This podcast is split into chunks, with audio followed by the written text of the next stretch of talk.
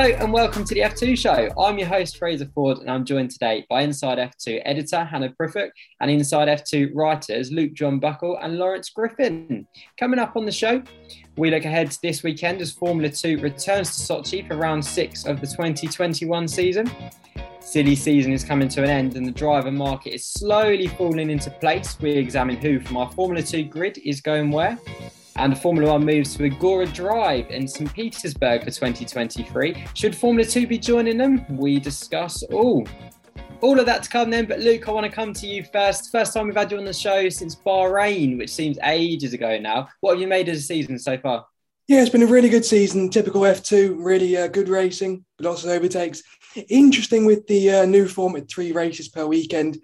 I think over the course of a weekend, it adds more entertainment, but with the long gaps, uh, over the course of a season, race by race, it can sort of take the take the momentum out of the season, really. But been really enjoying the battle between Piastri and Zhou. Uh, they've done really well, especially Piastri. In his first year, he's been on top of Shwartzman and guys like Pourchaire winning in Monaco.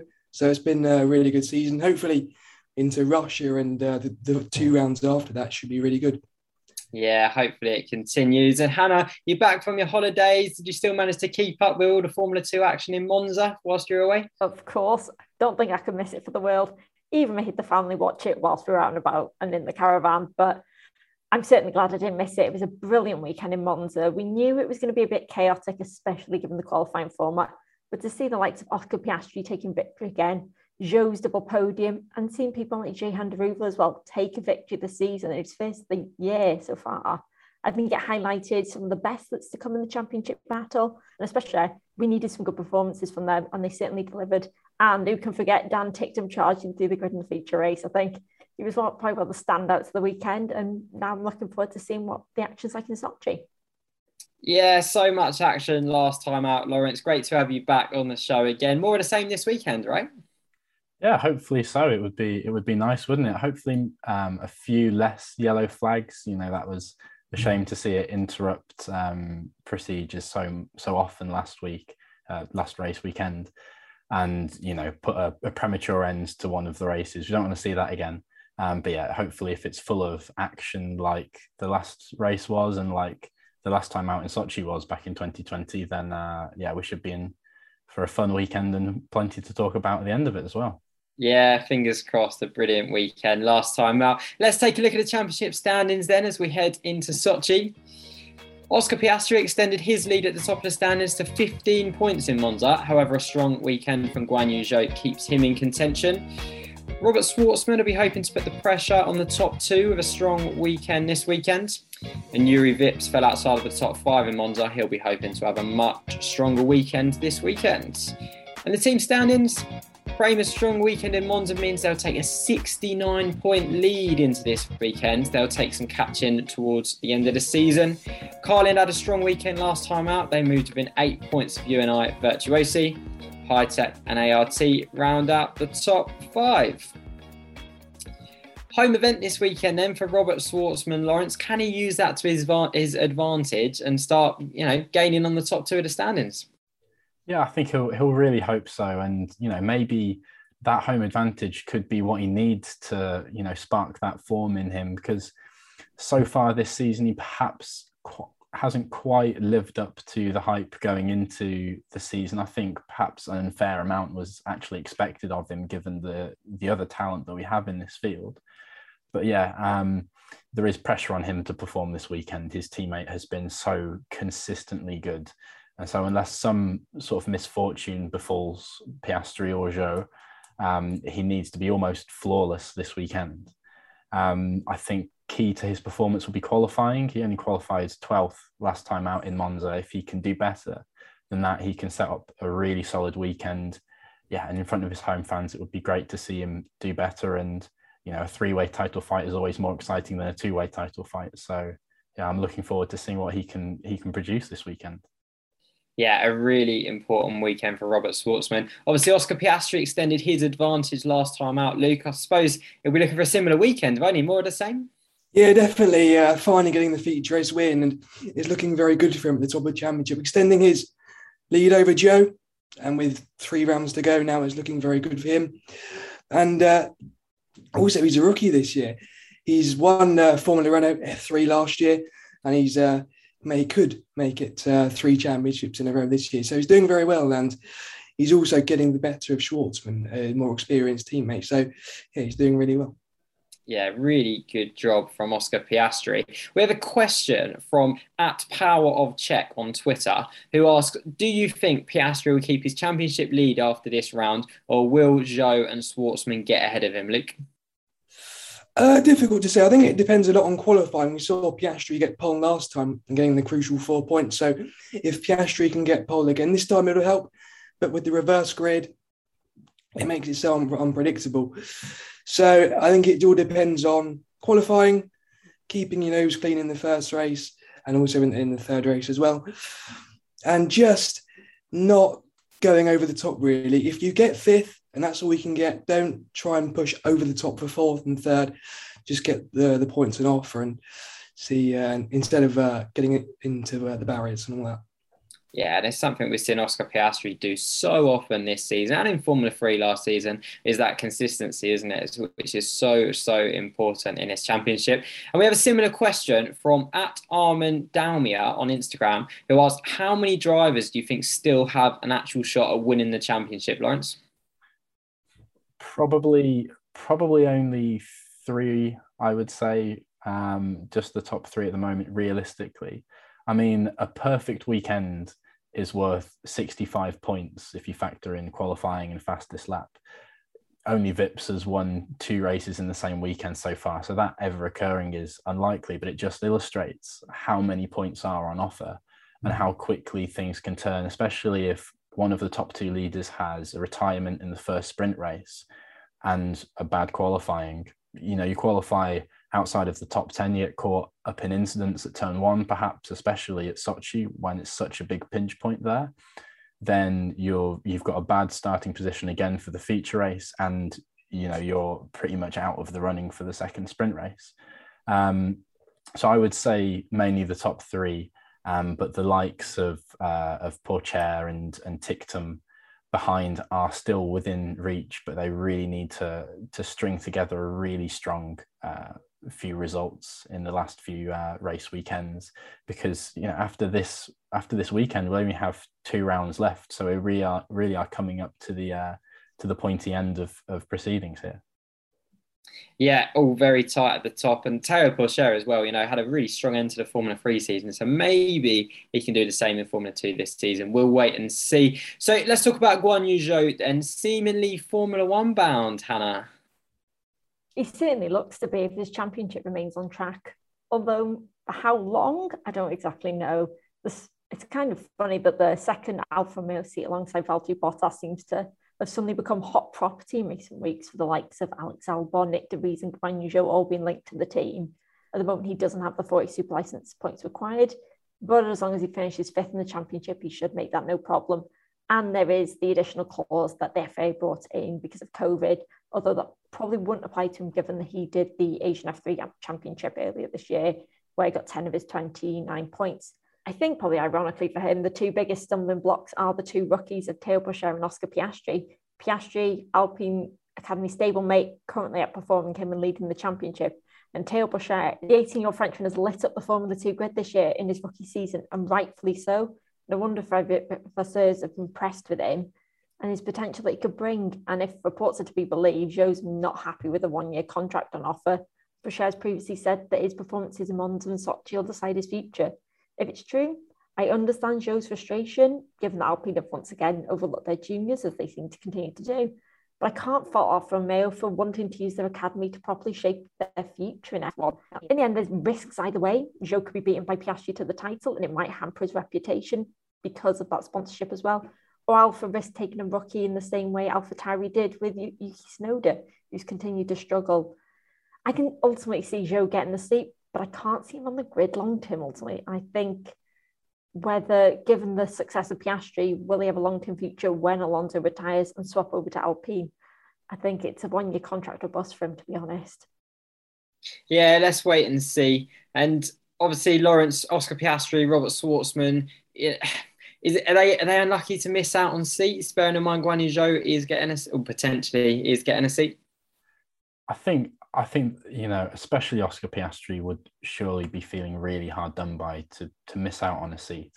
Having won Formula Renault, Formula Three, and then if he wins Formula Two this season, to win those three series on the trot, and you know that's that's something we see very very rarely. And the few drivers that achieve those sorts of results usually go on to Formula One. Um, so I think he could definitely lay a very strong claim to a to a Formula One seat. But there would be nothing um, wrong with him sticking around in, for Formula Two for another season. There are other options such as Formula E, um, even IndyCar. But that Formula One seat is going to be what he what he really wants. Um, so you know he'll just have to keep looking for for opportunities. What he mustn't avoid, I think, is a sort of um, Callum like situation where you you find yourself without a race seat because you want to put yourself right at the forefront of whatever motorsport you're you're doing. You want to remind those team bosses exactly how talented you are if you want to continue to progress. Um, so fingers crossed for Piastri that you know he gets what he deserves for his for his efforts. And for Shwartzman as well I think with you know team bosses have only a few drivers um, who they can give seats to and you do need to perform at that top level and maybe he's slightly underperformed this season and hasn't yet quite done enough to convince um, the the bosses at, at, Ferrari or in, in the academy or other Formula One teams that he's um, got what it takes at this point. Um, but like we've said, there are still rounds to go. He was brilliant in his rookie season last year, and he has still been performing well. So anything can happen.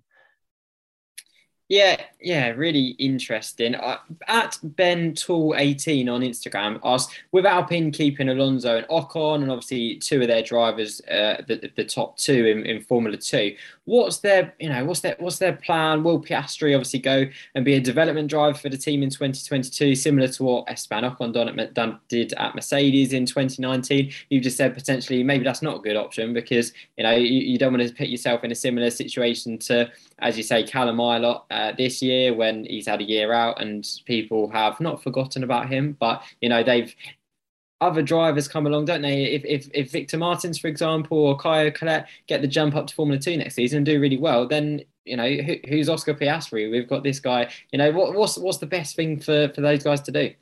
I think that's a that's a difficult um, that's a difficult one for Alpine. You know, there has been discussion of of the Alpine Academy and what level of opportunity it is giving its its drivers because Zhou got his first test earlier this season um, at Austria, his or his first outing on a on a on a Formula One weekend, and as until now, there hasn't been that much opportunity for progression. You know, it's a very new um, academy, but with Ocon potentially looking um, looking elsewhere in the future, who knows? But he probably is tied long term um, to Alpine. The more likely seat to become vacated is Alonso's, um, just purely because of his age, the rate at which he's performing. Mind you, you, know, he could be around for for many more years with the the quality of his driving. So yeah, you could imagine you'd feel a bit disheartened being an Al- Alpine Academy driver, seeing those two really quality drivers occupying Formula One seats. But as we've seen with Albon to Williams with with Zhou being linked to Alfa Romeo, there are always options elsewhere. Contracts can be signed and ripped off, ripped up um, pretty quickly. So fingers crossed for for them, and hopefully Alpine do at some point manage to capitalize on that talent that they've you know been fostering for so long in in the junior junior series it's an ironic problem, isn't it? Because it's you know they're lucky to have that problem, but at the same time they don't have any seats for the drivers in, and the drivers are the ones that miss out, aren't they? So it's a really complicated issue. Um, obviously Hannah's already alluded to it. Luke Teo Pourchaire, obviously the other driver linked to the Alfa Romeo seat, obviously with his tyres. You know, with Zhou potentially signing a one-year deal, as it looks, is that with a view to Teo Pourchaire potentially being in the car in 2023? Yeah, I'd say so. Um, Pourchaire's done really well. I mean, Formula Three last year and winning in Monaco before he left school. And this year, I mean, he's only 18. He won in Monaco in May and left school over the summer. And yeah, he's done really well. So let's see how he gets on in Sochi and uh, the remaining two rounds, remaining three rounds in uh, 2021. And he's with a good team, ART. And uh, next year could be uh, him challenging for the championship, maybe whether he uh, moves teams or sticks with ART. I guess that remains to be seen. And if he keeps delivering, why not? I mean, he's doing really well. And uh, Valtteri Bottas could be the perfect driver for him to learn from in uh, 2023. And especially with the uh, new rule, Formula One rules coming next year, you need a bit of a, an old head and a bit of a, bit of a young talent. Um, yes, absolutely. With the new Formula One regulations as well, perhaps that strengthens Antonio Giovinazzi's hand a little bit as the team progresses. It would be helpful to have somebody who has that knowledge of, of the team. And Giovinazzi has been performing so strongly in, in recent races, albeit with a bit of misfortune on, on the first lap in Monza. So, you know, potentially Alfa could be looking at retaining him, keeping him for another season, seeing through the transition to the new regulations, and then taking Piast, um, sorry, taking Pourchaire um, in a year's time after he's matured further and really shown what he's got in Formula Two, perhaps. I agree with both Lawrence and Luke on that one, but I think Antonio Giovinazzi's position is kind of similar to, to Callum Ilott's in the sense that they're both probably going to be victims of Ferrari no longer having control of that second seat ultimately. Sauber and Alfa Romeo in a position now where they're going to decide their own future. And I think Pourchaire is probably the ideal one to put forward for that for me. He's shown the talent that he needs to. He's shown that sense that he can grow as a driver. Although I will be finding it slightly ironic if he turns out like Max Verstappen and he drives a Formula One car before he passes his driving license yeah, that would be good. Look, it's, it's a little bit early to say, but would you say he's a title contender next season? Obviously, it's difficult when we don't know who's going to be on the grid. But would you would you say you know he almost has to win the title if he wants to be in Formula One in 2023? Yeah, I'd say Pourchaire will be up there for the title next year in Formula Two. He's done really well this year. Looks like he's got the talent for it, and of course, going into his second season next year, we'll have the extra year of knowledge with the Pirelli rubber, which is notoriously difficult to get a knack of. And uh, he should have a good team, whether it's ART or someone else. He should have a top team. And it's sort of like him delivering, keeping his head down, keeping consistent, and he should be up there yeah, we'll wait and see. We'll see how the rest of this season unfolds before then. Okay, a few other drivers that potentially moving away from Formula 2 next season. Ralph Boschung has tweeted this week saying, uh, big decisions to make in the next few weeks. Obviously, his biggest fan and friend of the show, Jim Kimberly, thinks that means he's on his way to Mercedes to replace Lewis Hamilton in, in 2022. Is it fair to say that we're expecting him to look elsewhere, Hannah, away from Formula 2, potentially driving GT? I, it's fair to say it probably is likely move to GT or into the sports car series. I can't really see him going over to IndyCar in the same way it looks like Christian Lundgaard could be, possibly, and obviously Karl Mayer's uh, over there at the moment competing. But I think GT is probably the most likely considering the financial situation he's in. We know we've heard all season long the struggles these drivers are having to find funding, and also I don't think a Formula One seat's likely for him as much as Jim would love him to get one.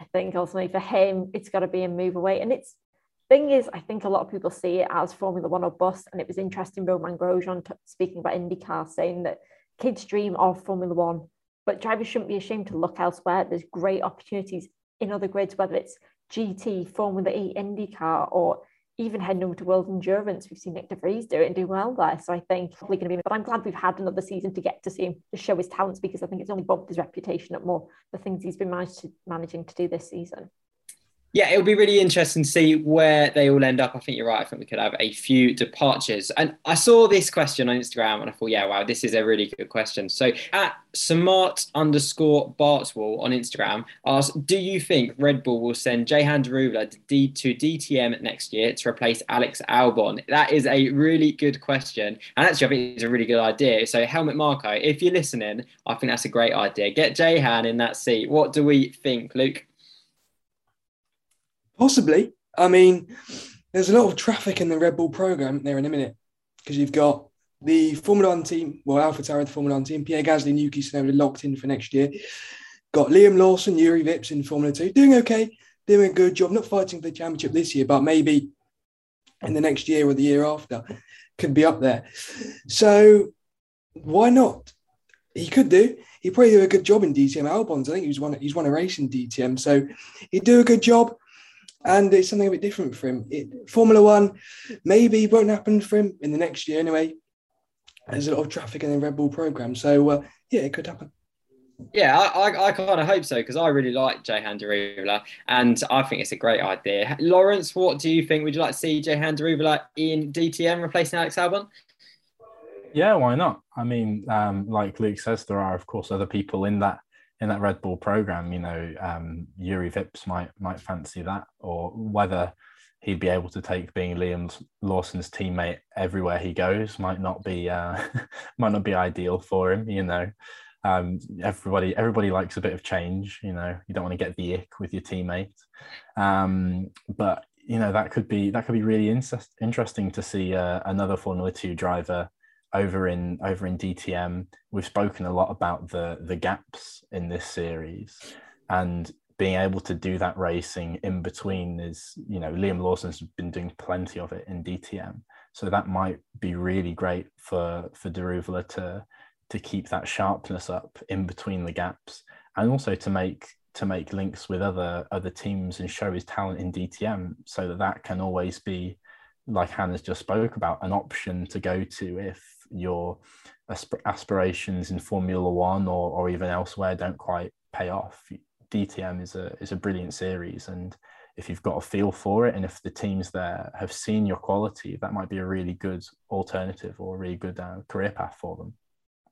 Yeah, absolutely. And it's really good to see that Formula One teams are creating these other opportunities. They're not just getting rid of their drivers. Obviously, Red Bull in DTM, Ferrari potentially going into GT as well. There's some really good options for their young drivers. So really good to see. And I, you know, I think Liam Lawson, who I think we're expecting to to see in Formula Two again next season, but he has done a brilliant job in DTM this season. So Good stuff. So moving on, then it's the fourth time Formula Two has raced at Sochi. Beautiful venue, Lawrence. What are your thoughts on the Sochi circuit?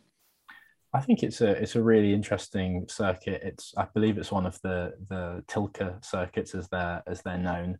Um, Formula One has had some some issues there in terms of the action, just purely due to the amount of sort of ninety degree, you know, downforce heavy corners right before that main straight, which is the principal overtaking opportunity on the circuit.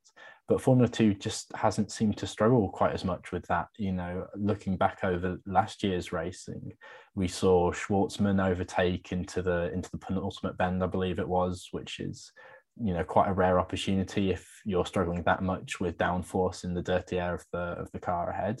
And we've seen overtakes around the outside of, of that long left-hander turn three, um, of course, in the sprint race, that didn't go to plan and caused quite a nasty accident, which we you know don't want to see repeated.